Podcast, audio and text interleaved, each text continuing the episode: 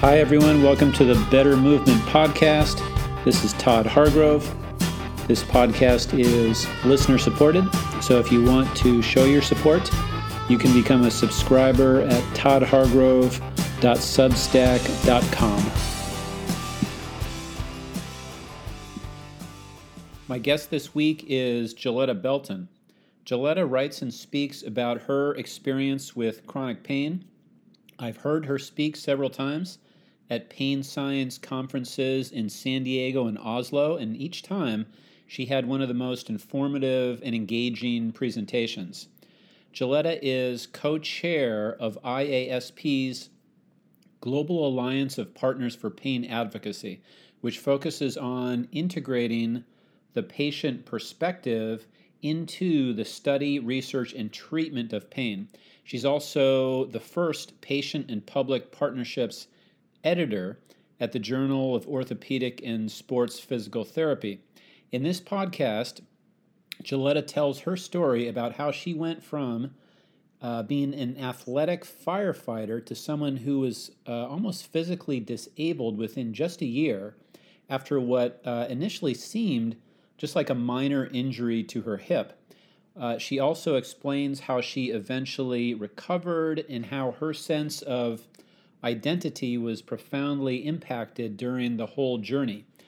We talked about in this podcast the trajectory of her injury, its transition to chronicity, what she did to treat it, the pain of losing her job and her sense of self, her experience in the medical and workers' comp system, and how some deep realizations about the meaning of her physical life helped with her healing process. We also talked about the value of stories and personal narrative to patients and how clinicians can help patients create those stories. If you haven't heard Joletta talk before, I highly recommend it. And even if you have, listen again. I have several times and I always learn something new. Joletta Belton, thanks very much for coming on my podcast. Thanks so much for having me, Todd. I'm looking forward to it. Yeah, me too. So we've been able to talk about the things that you uh, talk about for for a while. We've met at the San Diego Pain Conference at least a couple times, and I've seen you talk at uh, Pain Cloud in Oslo a few times. And so I'm I'm psyched to do this all on the podcast now, even though we've kind of covered some of this ground in person. Yeah, me too. And I'm sorry you have to keep hearing my story. No, I was just about to say I love hearing your story. So, for those that, that you don't know, Joletta uh, has appeared at pain conferences a few times to tell everyone there that studying who are studying pain and treating people in pain what her experience was like uh, getting into pain, recovering from pain, healing from pain, going through the medical system. Uh, what the whole experience is like from your perspective, which is just incredibly valuable for a clinician to hear. It's valuable for a researcher to hear. Uh, some of the lessons that I've learned listening to you are kinds of things that, in a way, I already knew or I thought I knew, but maybe just on a surface level and kind of like seeing those those ideas like embodied in a real story, kind of communicated it to me and I know to other people at, at, at a much deeper level. So um, I'd kind of I'd, I'd, like to hear your story. Why don't you tell us? Uh, just kind of start talking with us about how you were doing before you had this experience with chronic pain, and and uh, how you first started suffering from chronic pain, and, and what it was like going through that. Yeah, thanks. And I I love that intro to all of this because I think it t- shows the power of storytelling and why this matters, why listening to people who have experienced pain matters, because you do see it for, through a different lens, from a different perspective than all of the things that you do know that you learned through your training or your education or just your own life experiences um, are kind of brought to life in a different way. And so um, I really appreciate that introduction. So my pain story started back in 2010. Now, I can't believe that it's almost a dozen years ago. It was January of 2010. Um, and and I was working as a firefighter paramedic in Southern California for, you know, a, a, pretty good sized fire department. I was one of about 22, 23 females on my department of a thousand firefighters. Um, I was really, really focused on strength and fitness and working out and um, sort of being one of the guys because I had to for my job. That was my my profession. It was very physically demanding, very mentally demanding, but I also loved it. I had been an athlete my whole life, a competitive athlete when I was younger, um, up through college where I played on travel teams and women's leagues. Um, so I was a very competitive person, which is part of what made me successful in, in becoming a firefighter in the first place. Um, I worked at a really busy station where we ran a lot of calls, and I also um, was a wildland fire EMT, so would get shot out of county, what we call it, on wildland fires for you know days or weeks at a time. So this was my life. I was a firefighter. If you had asked me to describe myself back then, that's how what I would have answered. Because to me, that encapsulated everything that I was. You know, I was strong, I was fit. Um, I was a part of a team. I was really active. I solved people's problems. You know, people called us on their worst days, and, and we were a part of that solution and helping people get through their worst days. Um, so that's who I was when this stupid thing happened to my hip in January of 2010 that was completely unexpected and didn't make any sense at all. We were just on a routine call. It had been a medical aid. It was in the middle of the night, but that was routine for my station. Um, and I had left my clipboard in the ER, in the emergency room, and had to run back in and get it. So I told my, I'm like, hey, Cap, I got to go run in and get my clipboard. So I was in a hurry to get out of the engine and just missed the step. So, so dropped from the cab to the ground, still just landed on my my right foot was still standing. I still ran into the ER to grab my clipboard, but I had felt this twinge in my hip. And it was just a twinge. Like I said, I still ran into the ER. So it wasn't like I thought, oh, some catastrophic injury has just happened in my hip. It was just a twinge, a know nothing twinge. Um, but I did tell my captain about it just because we were, we were taught in our academy always always tell your you know your captain about anything that ever happens injury wise for workers compensation purposes. But i didn't do anything about it for a couple weeks. Um, i think it was about two weeks later that i finally went and saw our occupational doctor because that twinge just became this really nagging kind of sensation and it wasn't getting any better. Um, i also didn't do anything to make it better. I was still going to work. I was still working out. I was still running. I was still doing all my normal day-to-day activities. So Finally, went to our occupational doctor, who first just gave me muscle relaxants and sent me to physical therapy. And at physical therapy, and, and this only doesn't make sense in retrospect and me looking back, the first um, clinic that I went to, I did what I called triathlons. I would be on the bike for 15 minutes, then run on the treadmill for 15 minutes, and then do the stair climber machine for 15 minutes. And I don't know what the rationale for this was, other than this general sense of I needed to, I had a soft tissue thing that was going on and it needed to be strengthened, or I needed to be stabilized in some way, like yeah. some of those types of narratives. Um, so that's what I did, and not surprised. And I was still going to work. So, not surprisingly, still working out, still running. Not surprisingly, didn't get better.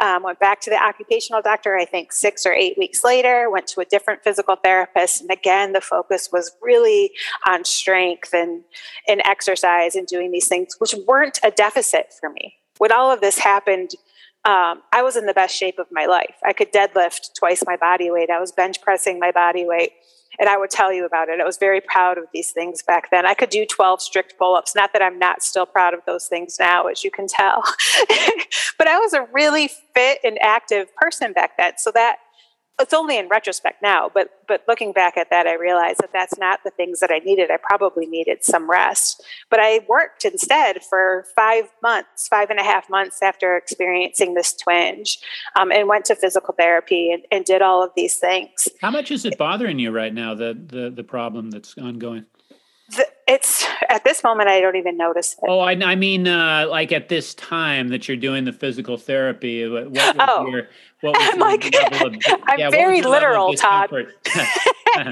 um, so it it became really problematic over time. So you know, months in, that the twinge just it became more nagging and more constant. And I started worrying about it more because it wasn't resolving in any way. So I had this expectation that it would just go away, that it's just a soft tissue injury, that all this PT that I'm doing is going to fix it.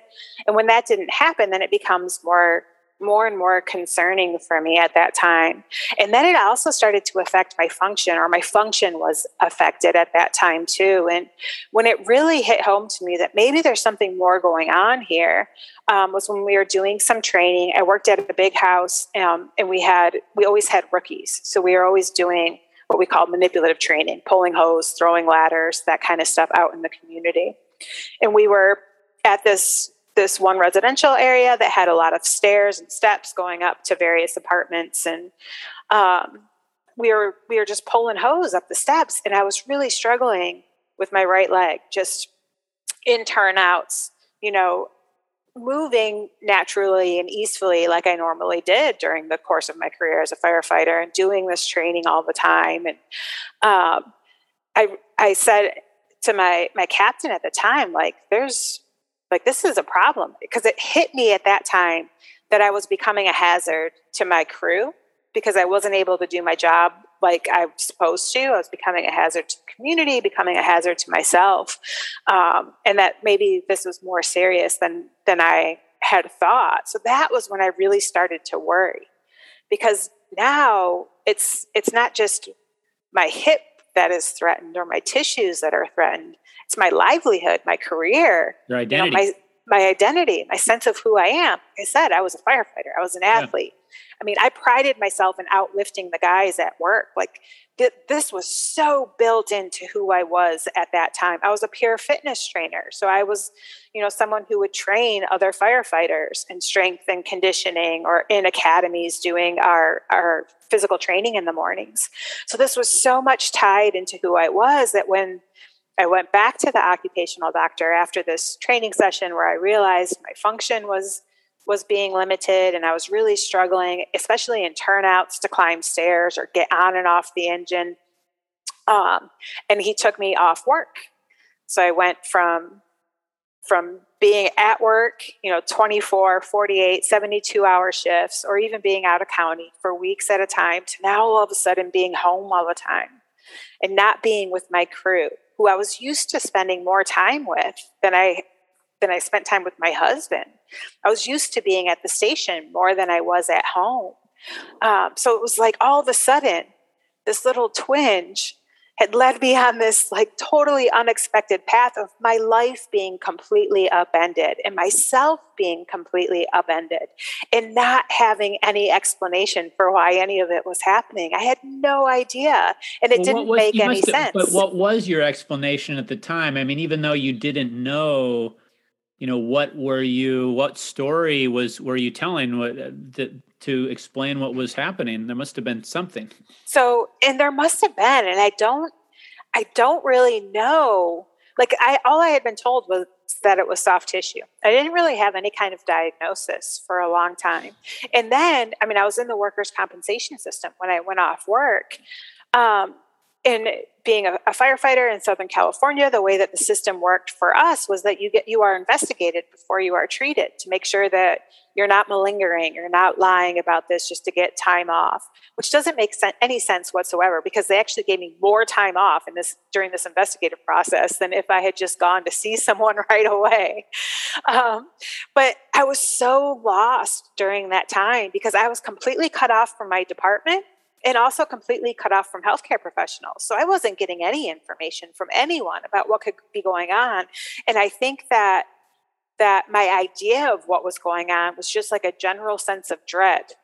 like like I didn't have like a specific notion of what might be happening. It was just this overall sense of dread and worry um, about what was happening and that it didn't make any sense. Like I I said I had been an athlete my whole life. I had had a lot of injuries during that time. I'd even had multiple surgeries under anesthesia because I'd had some pretty traumatic injuries, including broken legs. I've broken my nose four times and had to have reconstructive surgery twice, um, all sports related, but one was was dancing related, but um, that's a different story.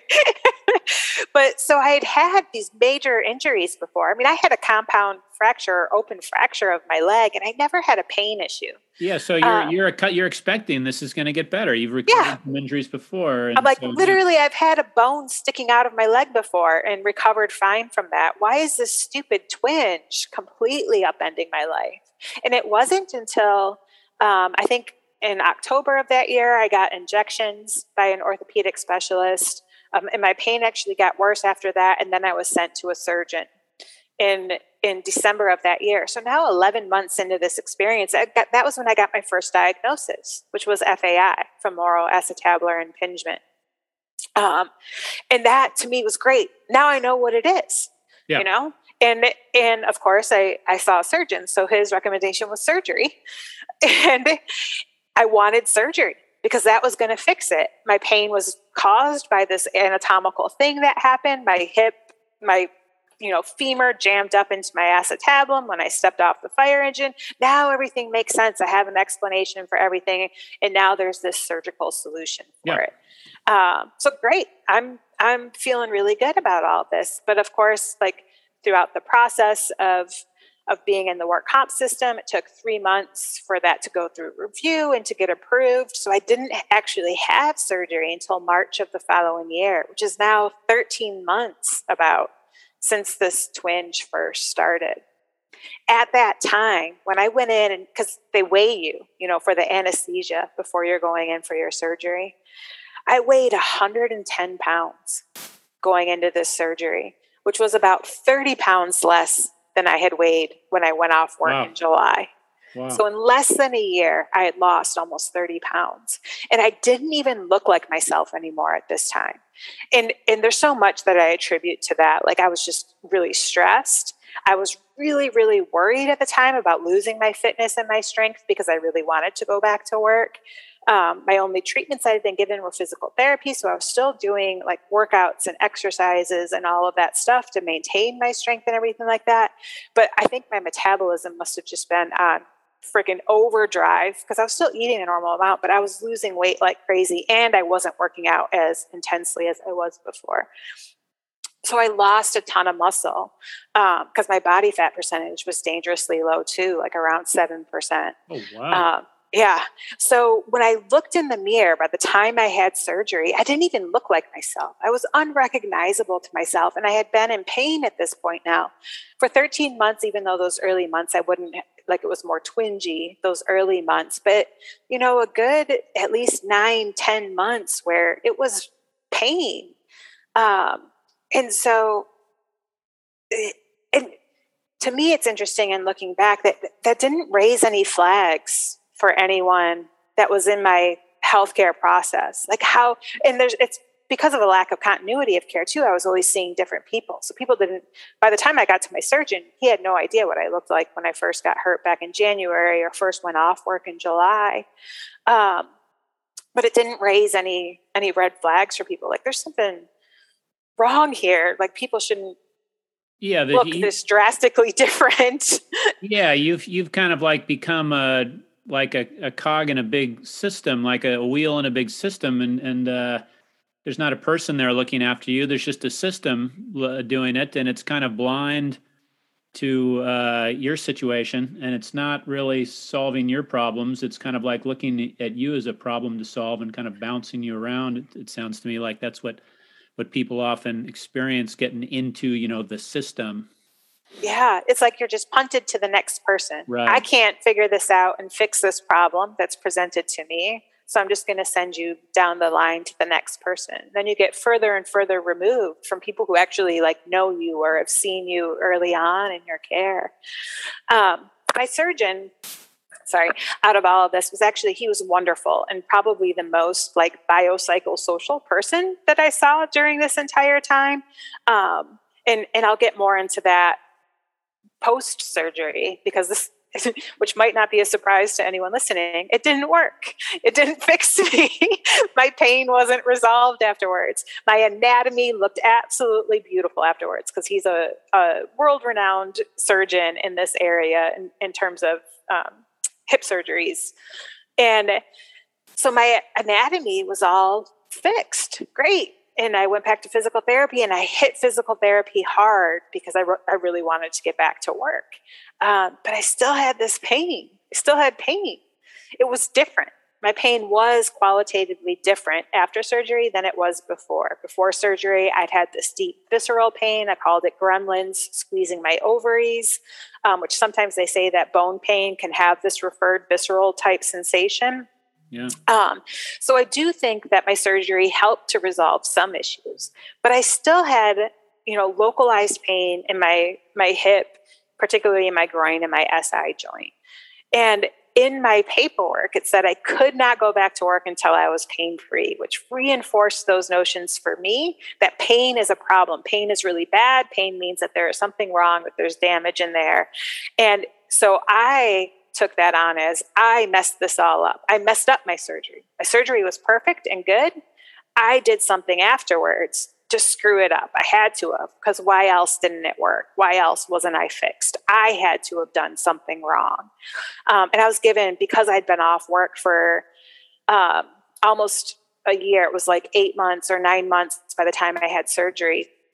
I was only given three months to get back to work um, and and I had to be pain free within three months, and that didn't happen. So I was essentially forced to medically retire from from the career that had defined me, from the job that had defined me, that I wanted nothing more than to get back to, because I completely, utterly, totally did not feel like myself and had no idea who I was. Like I was a complete stranger to myself. You know, before all of this I, I had prided myself in being strong, and the the worst insult you could have said to me was that I was weak or small. And now all of a sudden I was this weak and small person. Like I became those things over the the course of this, you know, year and a half or year and five months um, by the time that decision was made for me to medically retire from work and when when i look back at it now like the most distressing aspects of that pain experience weren't the sensations that I felt in my hip. It wasn't what I felt in my SI joint. It wasn't even the the groin pain or the tugging or any of those things. And I had used to describe the the pain in my hip as being like a blunt knife being like dug in and then dragged across, which is not pleasant. But no. that wasn't the most distressing aspect of, of all of this. It was all of those life and self and social changes, social disruptions that were the most distressing. You know, no longer being able to work in this career that defined me. I, I, because of the way that my pain was, I couldn't sit. Like sitting was my most painful activity. It was so difficult to sit. So that meant, you know, no driving. It meant no meeting a friend for coffee or going out to dinner. It didn't I couldn't even watch movies on the couch with my husband because I couldn't sit on the couch. My entire existence was standing or lying flat on the, the ground. That was, and, and I didn't do anything. So I didn't go anywhere. My world and my life became really, really small. That's not true. I say that, but I did, I worked in a civilian position. After all of this, I still went back to work, but in a civilian de- position for my department. Um, but it's like this big black mist when I look at it. I don't really remember much of what I did. Um, I became our wellness and fitness coordinator. Like I said, I was a peer fitness trainer before, so I had been in that program for a long time. I transitioned into our wellness and fitness coordinator role, managed like a multi million dollar budget. I don't know how I did any of this because I don't remember it. All I remember is like pain and just trying to get through each day and just trying to to function. Um, and how, during, are you, how are you understanding this? I mean, you you mentioned like part of your understanding was I messed up. It was my fault. I mean, that was that was one explanation for it, you know.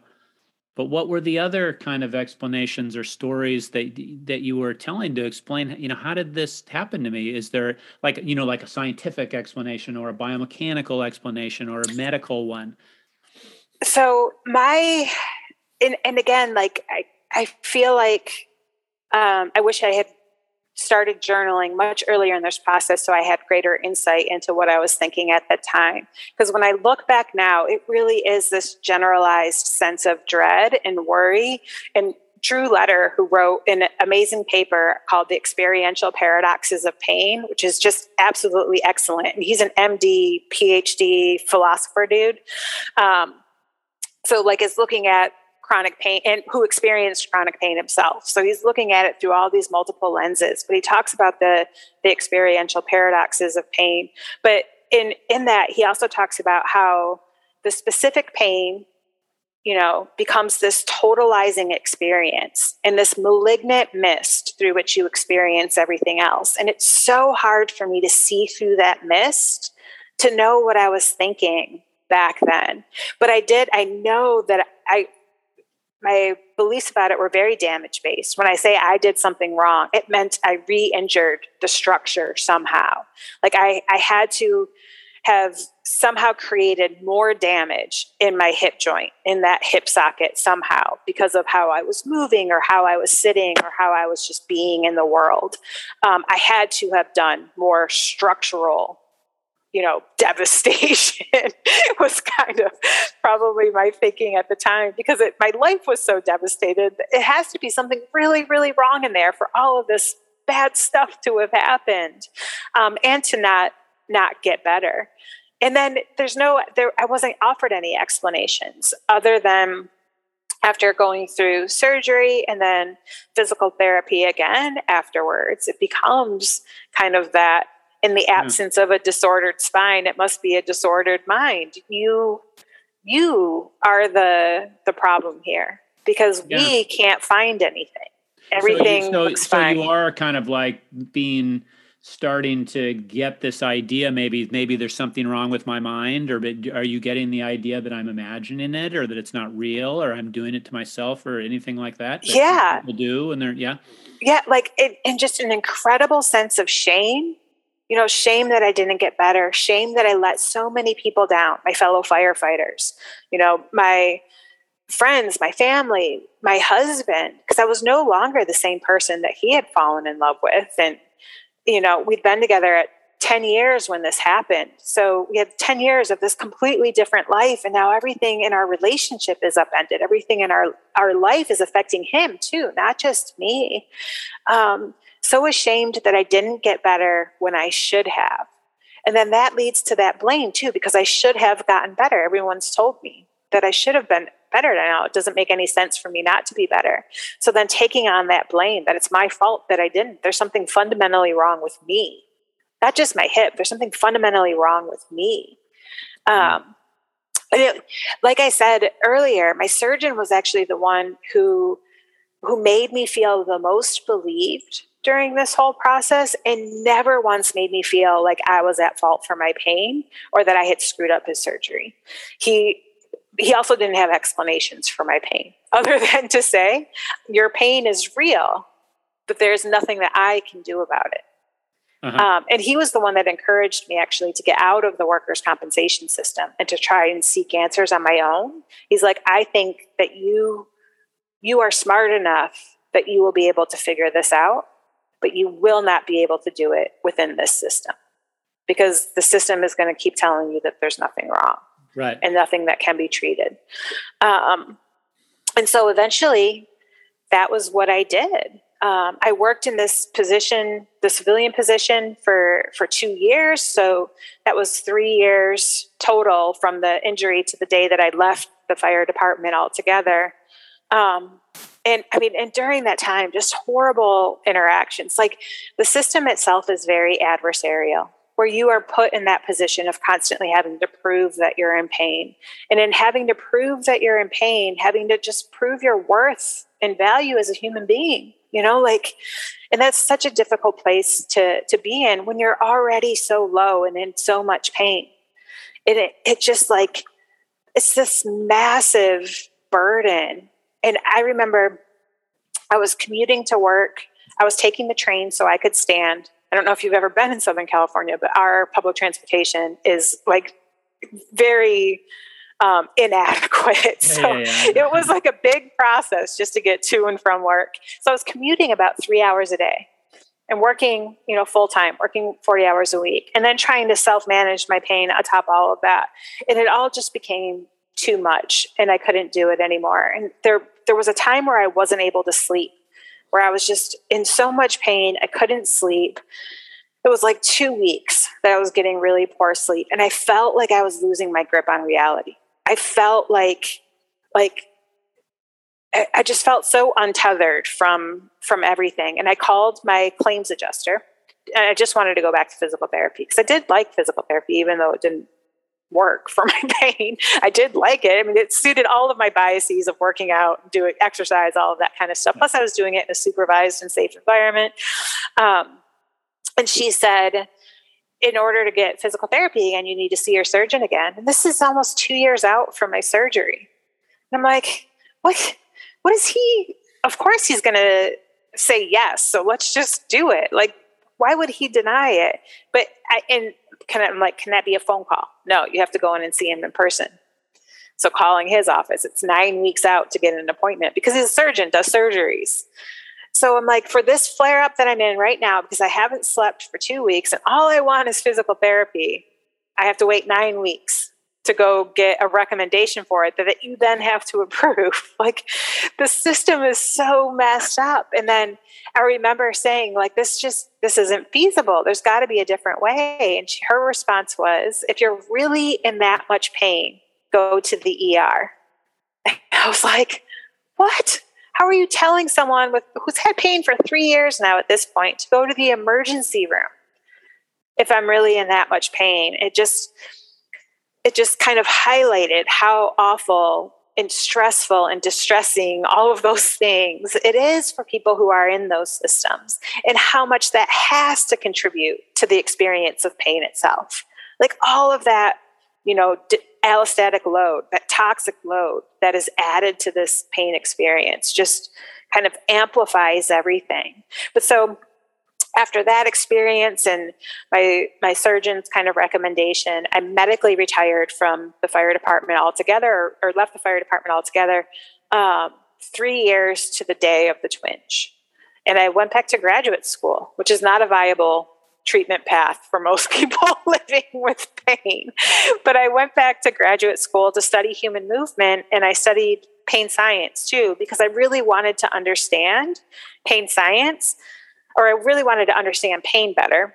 Um, and I really had biomechanical, biomedical notions of what pain was. So that was why I chose human movement. Because I thought if I just fixed my movement, fixed my posture, did all of those things even better, then I would be out of pain. So wanted to to figure that out. And it was the best and most expensive decision I could have made for for my pain because I did through that experience come to a different understanding of pain through what I learned of pain biology and and the science of pain. But there was also a lot of cognitive dissonance in my program because some of the human movement courses I was taking were in direct opposition to some of the things I was learning through what I was studying of the biology of pain.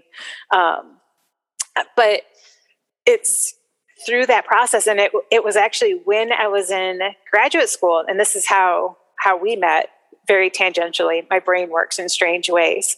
Um, but we had to interview someone in our field. So I had no idea what my field was going to be because I had retired from the fire department. I had no idea what my future held in store. Um, so I figured my field was pain.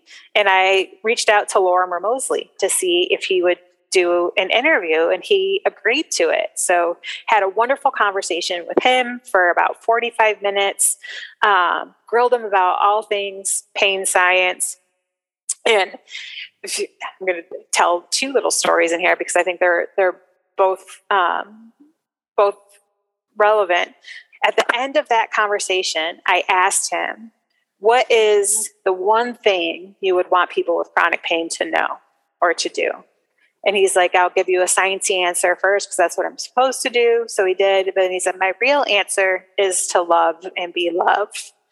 And that was such a turning point for me because I realized how much my life had been on hold, how unlovable and unloving I felt at that time, how unworthy and devalued I had felt through this whole process. Um, that maybe there was a different way forward. That if I had focused on the living part the meaning part, the value part of my life, the loving part of my life, even if pain was still present, that might be a viable way forward. Um, but he also told me during that conversation that he was going to be the keynote speaker at the first San Diego Pain Summit, which was the following year. This was 2014 that I right. talked to him. In 2015, he was the keynote. So I registered as soon as I got off the Skype with him for that that conference. And I remember having to finagle with Rajam to get in because I was a patient and I didn't fall into any of the categories you could check. but thankfully, she let me in.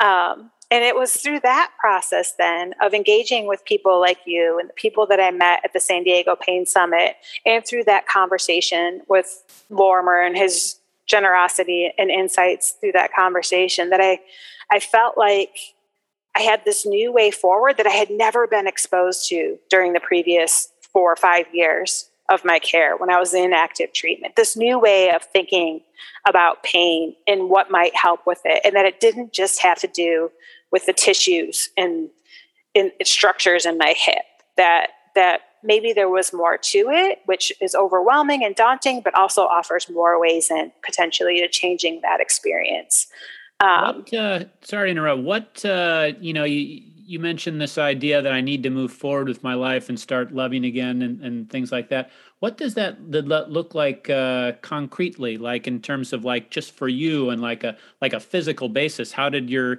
your life change and what you were like physically doing because of this new idea that you had so it started so small so so small. And it's why i think all small victories should be be celebrated for for people with pain. But i it led me to reflect on like all of the things, like learning kind of more of the biosocial psychosociality of pain led me to reflect on all the things that might be contributing to my experience all of the contextual things the the social things the things in my environment all of the things that maybe i was no longer doing no longer engaging with that made me feel like me because i realized how much not being a firefighter anymore, not being that person who lifted heavy in the gym and ran and did all of these things, how much that had affected my sense of who I was and my sense of self.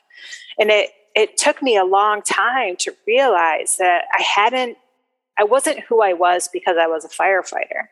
That I had become a firefighter because of who I was. So it was about getting into touch again with those values that drove me to becoming a firefighter in the first place and the the reasons that I enjoyed being a firefighter and figuring out what those things were and part of it you know was being a part of a team it was being outside being active being you know being out in the world just being out in the world and I hadn't been doing that for so long I'd been living this very isolated pained life within the confines of my home. I wasn't even spending much time out in my backyard, let alone out in the world. So, like some of the the concrete things that I did um, were just one was just to go outside again, and I started taking pictures just through my phone, pictures of nature. Started with like snails in my backyard, or flowers, or plants, like micro photography with my Samsung Galaxy phone. Um, and just being outside was was helpful. Just being in the sun again was helpful. It was starting to do things like I was a runner before all of this, and I knew I couldn't just get back into running, but I was getting back onto trails again, like out of my neighborhood, out of my backyard, and onto a trail. Um, and that was really helpful like just being out in nature again for me because I've, I've been camping since i was in diapers. So that kind of stuff really um, is something that i value to do that stuff? Were you afraid of flaring up if you kind of became more physical and got outside or? I wasn't i was never afraid of the pain itself. I was always afraid of what the pain meant. So for me flaring up was okay and worth it. It even even if it happened because I no longer after a time it took a while for these ideas to take hold and for me to be able to apply them to myself. This wasn't an overnight thing where I, I learned pain science and i'm like oh i don't have to worry about this stuff anymore.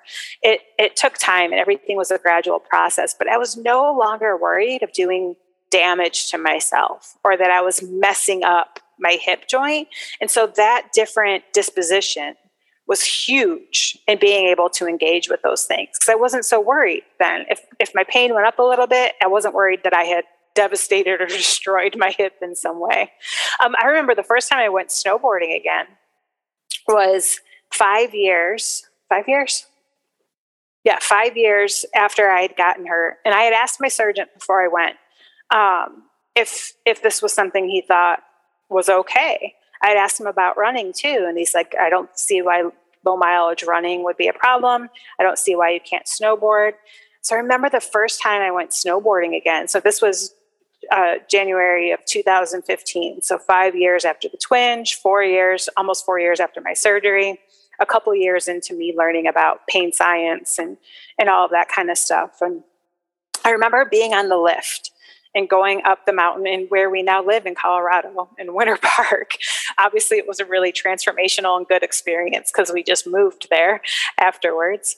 Um, but going up the lift and seeing the Continental Divide and just thinking to myself, oh my God, like the world is so beautiful and amazing and incredible, despite my absence from it for so long.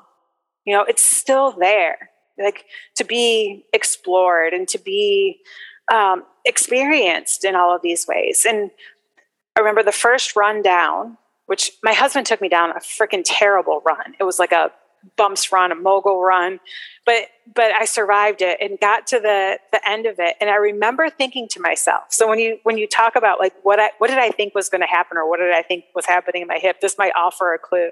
I remember thinking to myself, my femur didn't explode through my thigh like um, and i then i realized that maybe i had been thinking that all along because i didn't like it wasn't until i had that thought that that i even recognized that i was worried about that.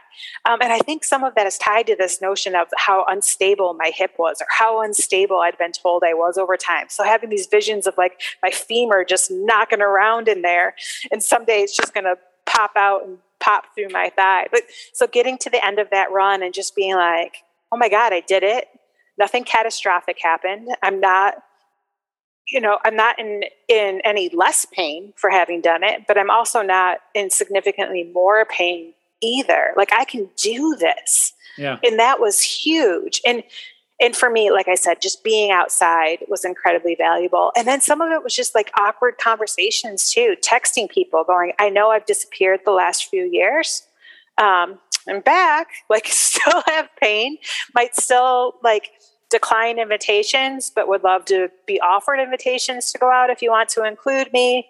Um, sorry for having disappeared on you. Hope you've been doing well. Like really awkward texts that I sent out to people just because I wanted to reconnect with people again. Um, so, and, that took some bravery. Going down the hill took some bravery. Sending out the text took some bravery, right? It, both of those things could have gone wrong. Oh yeah. Oh, some of them did. Some of the texts did not go well, but I also had prepared myself for that because it's weird. Like this, it's, it's weird to just hear from someone out of the blue after a while. But they're both kind of they're both kind of risky things. They're creative things. They're things that have a big reward to them. They're things that were meaningful to you. Um, and I'd you know when you tell your story, that's what kind of strikes me. It was it was that was that just kind of moving in the direction of things that are meaningful even though there's frightening barriers in the way has something to do with the recovery right? Yeah. And i think that that that ability to do brave things so much of it came from my pain meaning something different and having a different understanding of it because that freed up capacity to take on that additional load of being brave or or taking risks where there was no room for that before because pain took up everything. The worry about that pain took up everything and what that pain meant to you know me my life my future my husband my relationships all of that took up so much space and so much of my capacity. There wasn't room for that bravery or that taking chances or taking risks. Or we've talked about this before like that sense of curiosity and exploration again or play just getting back out into the world and like hey like i can do things. Let's see what that is. And and for me it had to be really really unstructured. I mean i know snowboarding is sort of structured because it's a specific activity but it's really just flying down a mountain and avoiding obstacles and reacting to the things that come along the path or the terrain differences and that kind of stuff. It's it's much more just being in it without well, at least for me, I can just be in it without overthinking it too much. Depending on the terrain, sometimes I overthink it. Um, super steep stuff, I, I overthink that for sure.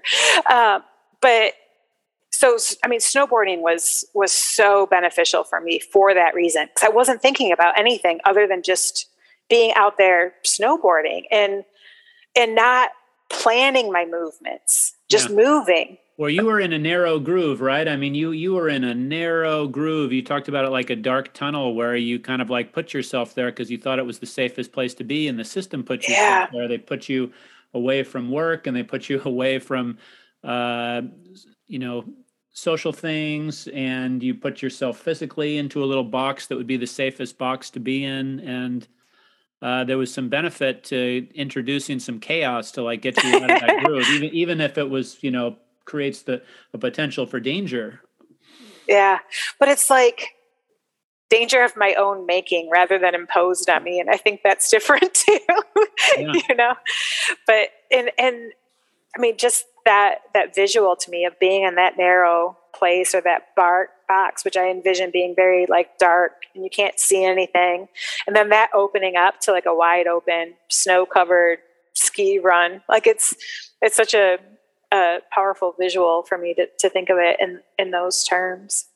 Yeah, I can, I can. When you tell this, you know, the story, I keep thinking about the story and the importance of, you know, our own narrative for ourselves. You know, you've got a, a like a vision of yourself, a self-image, and and that uh, that that kind of determines what you perceive and what you do the way you see yourself and the story you told about yourself and your story is like uh, changed a lot over time and it affects the way what you do yeah i think i read something that you wrote i think it was quoting something else someone said which is that uh, we know that um, facts don't care about feelings feelings don't care about facts either. So you can you know you can learn some new fancy new pain science and those are facts that your conscious mind way up here appreciates but there's feelings down inside of you and other like little scared people inside of you that don't give a shit about those facts right. and have their own story to tell. And that story might be i'm a bad person and i should be sitting in a black box somewhere.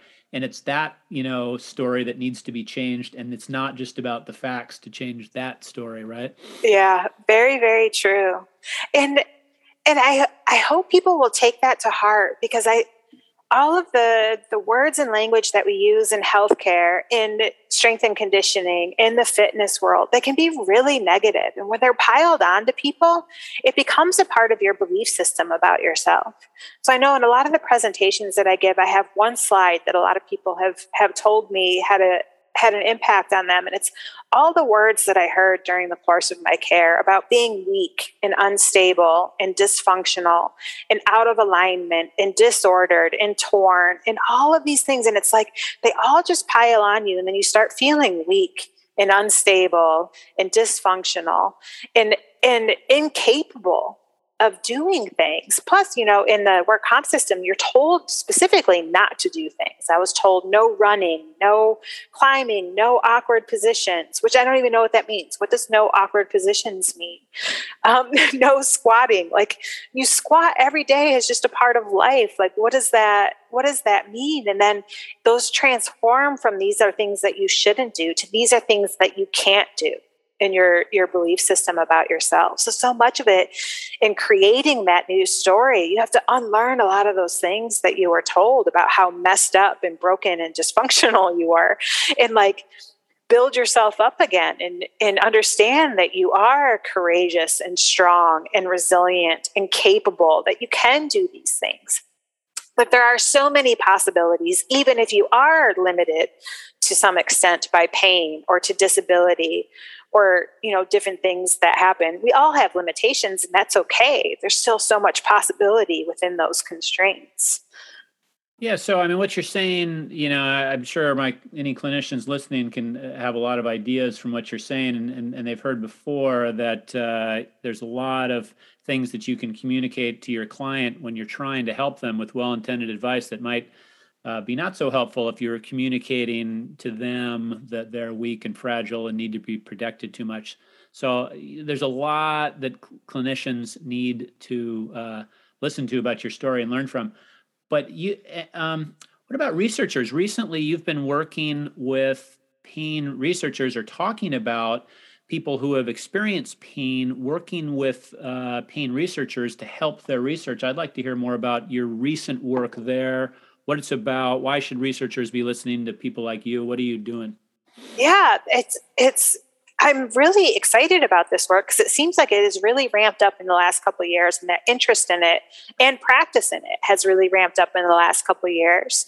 Um, so in 2019, um, kind of how I got into this space is just from my advocacy work in general and presenting at conferences and engaging with researchers and clinicians in that space. And then I became co chair of IASP, the International Association for the Study of Pains, their global alliance of partners for pain advocacy. So GAPA. And what GAPA is, um, has been developed to do is to integrate lived experience into the study, research, and treatment of pain. So helping IASP achieve its mission of relieving, you know, pain worldwide through integrating lived experience into all areas of, of pain research, knowledge translation and dissemination and, and, mobilization, all of those terms, and clinical practice as well. Um, and it's really exciting to be able to see the ways that this is already being done and contributing to it too, because patient involvement in research and including in the US is becoming a a driving focus for a lot of funders. So, the grant makers that are funding research want the researchers to have that public or patient involvement to help you know establish research priorities or making sure that the research is actually addressing um, questions that are relevant and meaningful to patients and will have greater impact in the real world. We all hear a lot about how like guidelines don't work in the real world or how research doesn't apply in the real world. So bringing the real world into those processes can help improve that translation from what we're we're studying from basic science to preclinical work to clinical sciences um, to the actual communities that that that research is intended to ultimately serve. Um, so that's why I think it's really important because we need to have better alignment between those things. Plus, I mean, all of the researchers and clinicians that that I have worked with in this space, they really value that patient perspective and patient input because it gets them thinking about their own research in different ways, or how their research can be applied in different ways, or what different questions they might start asking. Um, another huge element of all of that that that I keep trying to push for too is integrating more like peer coaches, peer mentors, peer facilitators in the actual delivery of care because we learn differently from our peers than we do from health professionals or you know clinicians, researchers, um, and so I think that's a really under tapped and an underused resource that could really improve pain care by improving you know just how we talk about pain with people and how we share the research in ways that patients can actually use that people with pain can actually use in their day-to-day life. Like you said like all those facts might be really interesting but how are they relevant to me in my day-to-day life? Like that's often the step that we're missing um, so patient partners can help to to provide some of that translative work. You know this is the the research. This is what it means practically in your day to day life um, and bridging that gap. So that's some of the ways that, that I think it helps. Can you do you have any examples of like things that researchers were doing wrong because they weren't listening to the patients uh, enough, and that you you could like a new avenue that they could go down that things would work better? So I don't I don't want to frame it as doing wrong, but maybe doing it in ways that don't have the impact that they would like their research to have. So there's a huge translational gap between um, like intervention development. So many interventions that are developed are really sound theoretically, and can potentially work even in randomized controlled trials, but very few of the, the treatment interventions that are developed in that way aren't actually translated into practice in any kind of widespread use or have an impact on practice. So, one way is just by improving that. Like, we're actually creating interventions then that can be implemented more widely. So Beth Darnall is doing a lot of that research. She works with the Patient Centered Outcomes Research Institute a lot, or is funded by the Patient Centered Research Outcomes Institute, um, where they're they like there's one research study that she's doing right now, which is called the Values Study. Um, there's 13 people with lived experience of pain that are on the research team. So it's about, and this is that's centered on like voluntary opioid tapering, and also like the the other things that people who are being tapered off of opioids can do to help manage their pain because that's a big missing gap that patients have said is important. Like it's one thing to say you can no longer have opioids or you should taper your opioids but it's a completely other thing to say you can taper your opioids and these are all of the things that you can do to manage your pain that you now have access to and that you have said are acceptable to you. Um, but we tend to just do the former you know, opioids are no good. No one should be taking them. We've had this this huge where people have been harmed from that sort of approach, where they've just been involuntarily told not to, or the, put into positions where they no longer have access to the only treatment, oftentimes that they've ever been given for their pain. So it's it's that implementation into practice. It's been doing or been done a lot more in like the um, technical interventions for pain, like apps that are being developed and having patient partners be involved in the process of developing what goes into those apps and how they look um, and those sorts of things too.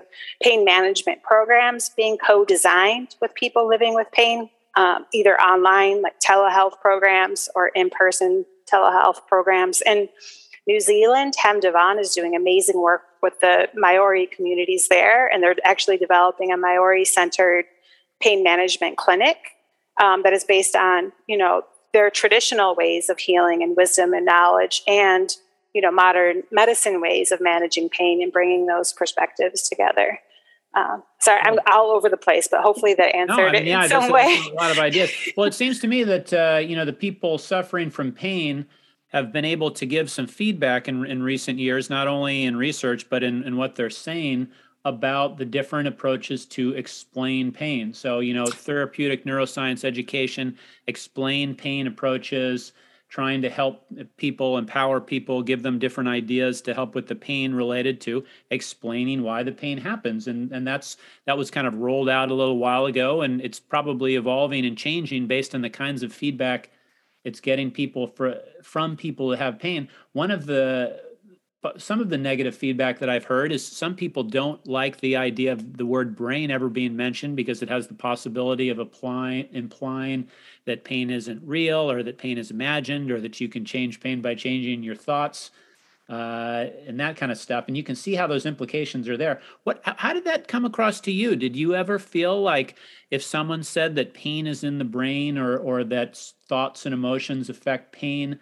How did that affect you? Was that a, a empowering? Was did that um, have you know negative implications to you in terms of blaming yourself, which is something that you said you were kind of subject to? And and what about the community in general? Yeah, I think I think there is great risk, and I've I've written about this because I hate the pain as an output put of the brain kind of framing of this, um, and and just because of those implications that you've indicated. It kind of says like pain is all in your head. And we don't talk about other aspects of life in that way. We don't talk about reality being all in our head or love being all in our head or or in our brain. Like we don't talk about other human experiences as being in our brain or an output of our brain. It's just not the language that we use. So I think it's it's um really understandable that people take that to mean you're telling me that it's all in my head or that my body is somehow not involved or um, that, that that's not even where I feel this pain. And there's a lot of cognitive dissonance there because of the way that information is presented. And I don't actually think it ac- accurately reflects the science either, where we now understand to pain to be like to involve the immune system, to involve the endocrine system, to involve all of these other systems too, beyond just our nervous system, and that you can't separate the nervous system out from the immune system or the endocrine system or or or any of our systems. We're an integrated whole when it comes to who we are as as people. I think that um, that also contributes to why like psychological interventions or behavioral interventions for pain are really stigmatized too because there's this implication that it's all in the head and if we just fix the way you think or the way that you behave then your pain will be fixed. So I think we have a lot of work to do to, to better convey these concepts that we're learning in the science and why certain things work and how what is happening in the body when including the brain when when pain is happening. Um, and that that patient partners or people with lived experience can can inform that because they just use regular language that we use every day and might be able to come up with different ways of framing things that add you know adequately and accurately reflect the science but are also acceptable to the communities that they're targeted for yeah. Um, Another thing I've heard from uh, uh, people suffering from chronic pain is they really don't like people uh, asking them to put a number on their pain. And from the clinician's point of view, from the researcher's point of view, uh, it makes sense. We're trying to figure out how much this hurts. There's a difference between something hurting a little, there's a difference between something hurting a lot. We want to analyze this using tools of science. We want to know whether there's been progress, but I've heard a lot of negative feedback from people like you and Keith and others. I don't I don't like all that number stuff. Tell us what's going why not? Yeah. Well, and, and there's multiple sides to this because there are patients where pain intensity is really important for them, and they've communicated that to researchers as well.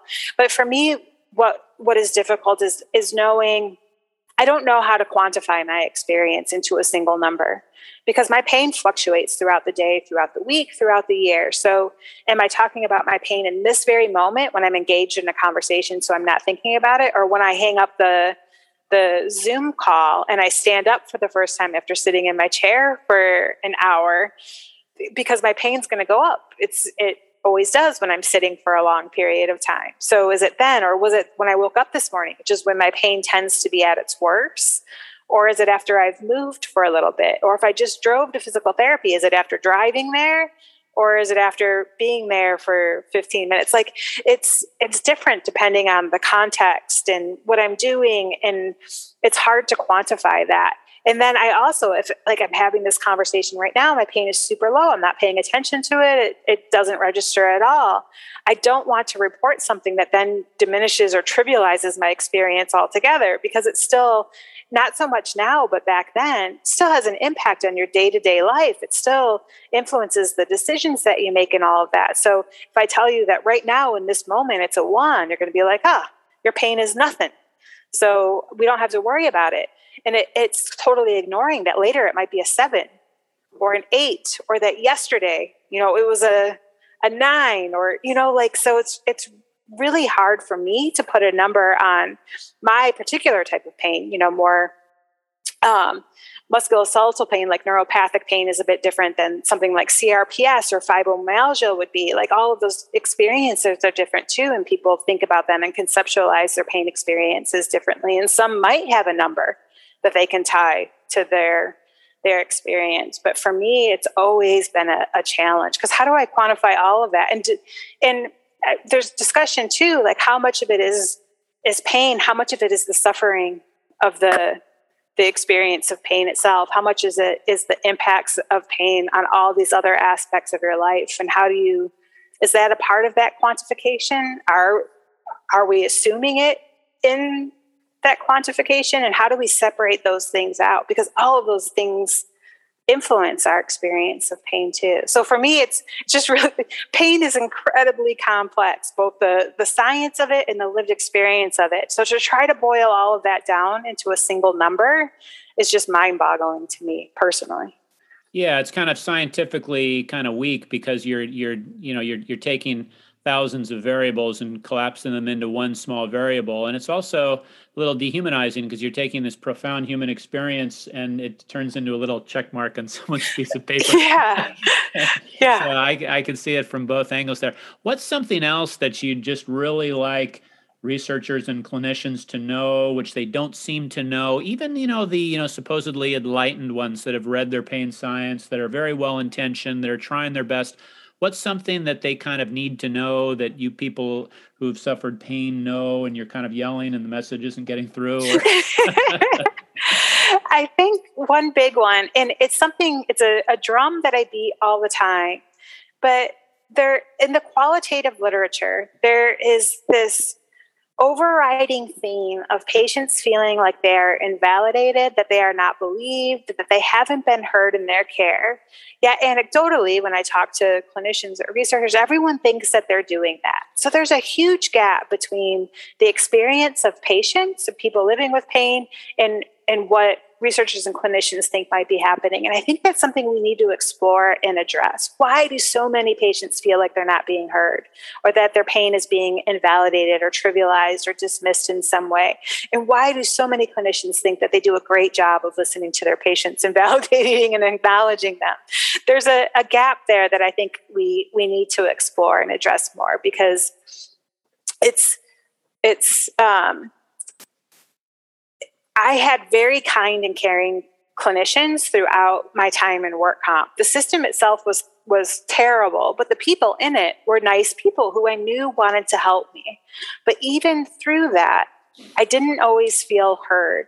I didn't always feel like my pain was believed or validated or acknowledged or and I definitely never felt like my challenges that I faced because of this pain experience were acknowledged in any meaningful way. Like just how hard it friggin' is to live with this ongoing pain that doesn't get better, that you can't make sense of, that has completely upended your life. Like, I never felt like anyone just took the time to say, man, that sucks. I'm really sorry that you've gone through all this and that your life has changed so much because of this. And how much, I'm actually getting teared up saying that, how much that could have meant, because it was always very, very, you know, clinical, objective. There's there's no emotions here during my care, even though they were nice people. Um, my life was so utterly changed by this experience, and not one person ever ever said, I'm sorry that that happened to you, you know? What if they said that in a way that was just kind of, they, they said those words, but, you know, they, there's six people coming in every day that are the kind of in the same situation. And at some point it just becomes words and you can kind of sense that. Yeah. And that's no good either. And so it's, I think we need to have more people advocating for systems change too, because our current systems aren't just bad for the patients like me who had terrible experiences in them, they're really bad for the clinicians working in those systems too.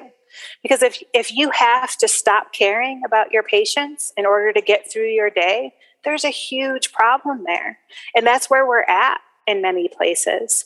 Um, so the this is this is something that um, that I've shared in different. I'm a peer reviewer on you know multiple papers, and some of them I'm encouraging to to start more explicitly bringing in those arguments that we need systems change, we need policy change. we can't keep focusing on fixing individual patients, and we can't keep focusing on fixing individual cl- clinicians to make them more time efficient and more, you know, all of those things. Like, we can't keep fixing clinicians and patients. We need to fix the systems that we're operating within and that we're interacting within if we really want to improve not just pain care, but healthcare in general. Yeah, yeah, I love the word systems that you're using there because it could be that all the individuals in the system are perfectly uh, nice people and trying their best, but the the system as a whole is treating the patient badly. yeah, and the clinician badly. yeah, yeah, treat, treating everyone badly.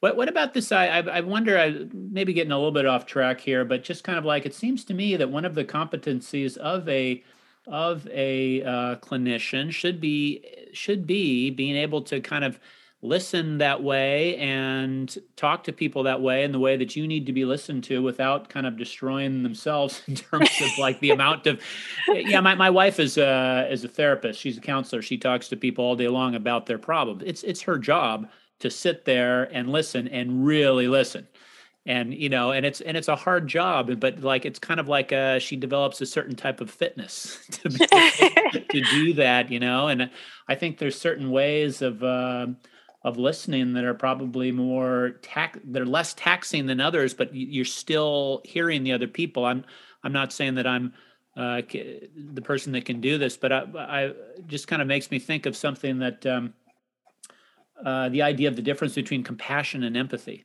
Yeah, I was you know thinking the same thing. About? Yep.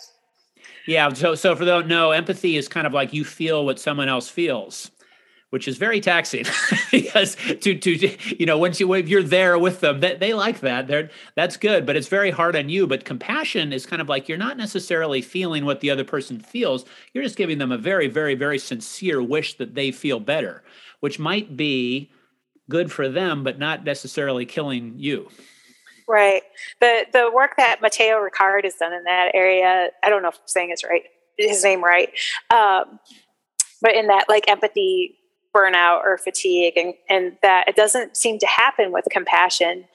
Um, that it's it's just a different stance to take. And i do think that there i think one of the huge disservices that we're doing for for health professionals is not teaching better communication skills and ways of having difficult conversations because oftentimes these are hard conversations especially when you're working with people who've been living with pain for a long time. Like that can be a difficult conversation to have yet we often don't help people to to feel comfortable in themselves and having those conversations. Yeah. and we need to do a better job of that because that's i mean adding that stress like i have to now be a good communicator but no one ever taught me how to do this. And i think that we need more of like the narrative medicine and medical humanities approaches integrated throughout um, our educational systems for people who go into to health professions or to helping professions of, of people who are living with pain and one resource that I will share on on this is John Launer's book, Conversations Inviting Change.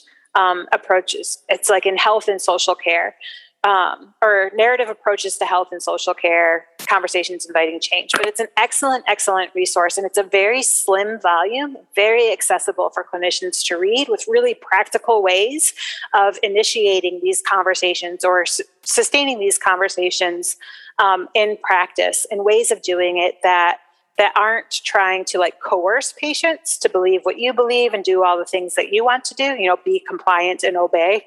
But to actually get to know what the most concerning issues are for this person and at this time that they're presenting to you and how you can work towards those. Um, and it's it's i think that there's a, a, a misunderstanding too that if patients are just given free reign to tell their story that it's going to take forever. It's going to be like this conversation that you and i are having here. You know take an hour. And nobody's got time for that.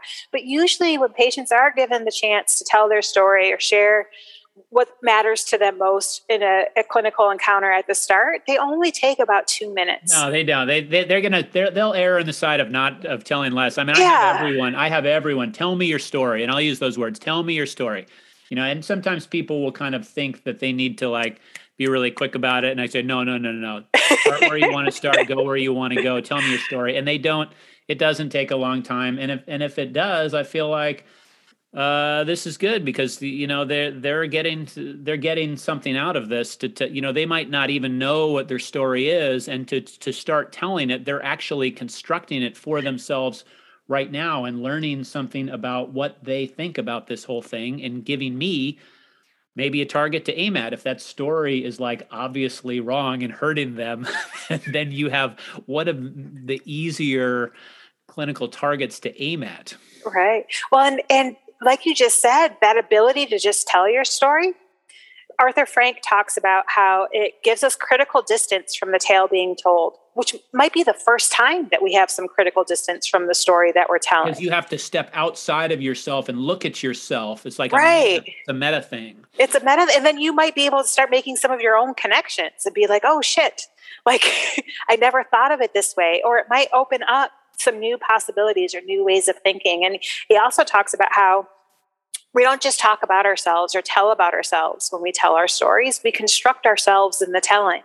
And that there's always the potential to retell a different story the next time. And I think that clinicians and health professionals have an integral, crucial role in helping us to tell better stories, helping us to co create, you know, better narratives about what we're experiencing and what our possibilities are, you know, who we are in this moment in time and who we want to be. And that co construction of of narrative and stories, I think should probably be more of a focus than it is. And like you said, it's therapeutic in and of itself, oftentimes, for the yeah. people who get that opportunity to tell it. And by getting to tell your story, it opens up the capacity then to take on new information. To be able, because now I know you've heard me. I know you heard me. I know you have a better understanding of me. And so then we'll have a better understanding of pain and my experience. Now I can take a breath and I have some more cap- capacity freed up to take on what you have to tell me. Where if you don't do that first, that capacity might not ever open up and there might be that resistance to your facts don't matter because you haven't heard my feelings. uh-huh, uh-huh. And you have you have the chance, yeah, you have the chance to kind of uh, reframe their story a little bit. You know, with the you know I'm hearing this or I'm hearing that.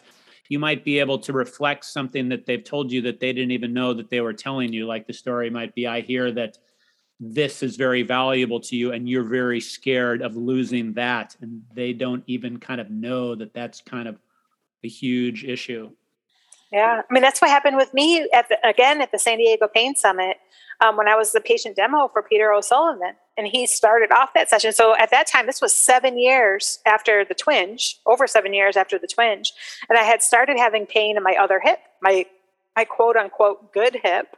So that's ostensibly what I was there for, was for the new pain I'd been having for about seven months at that time in my left hip.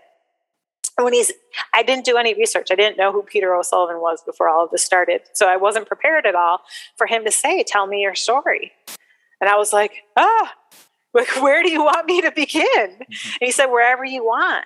And I didn't tell him a thing about my left hip. I went back to the story I told at the beginning of our conversation here about being a firefighter, stepping off a fire engine, and my life being completely upended by this stupid twinge.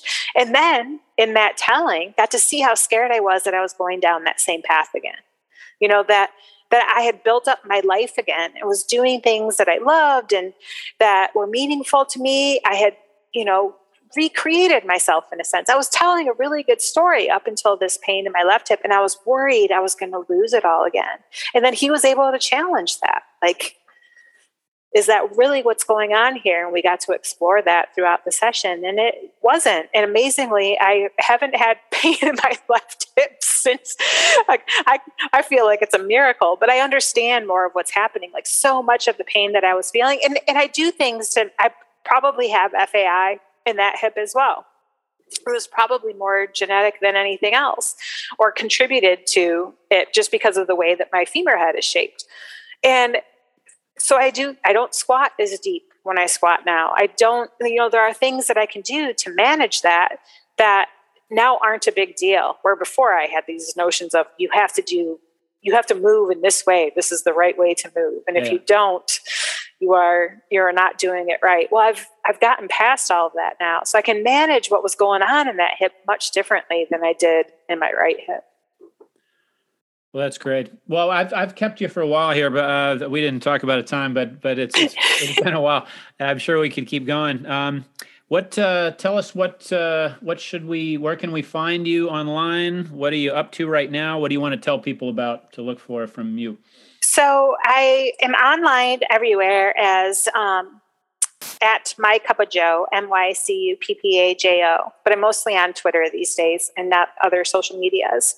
Uh, but also follow Gappa Pain, which is at G A P P A P A I N. And that is all the work that we're doing in terms of this bringing together people with lived experience of pain, clinicians and researchers to better understand pain and what to do about it, and really building this community of people who want to do that. We just launched our membership and our first conference this month. Um, so check out what's going on there. That's where anything new and exciting that I'm involved with will be at. All righty. Well, thanks a ton for coming on. Thank you so much, Todd. It was so good to see you. You too. Thanks everyone for listening to the Better Movement podcast. If you enjoyed it, please like and subscribe. And if you want to support the podcast, go to toddhargrove.substack.com and become a subscriber.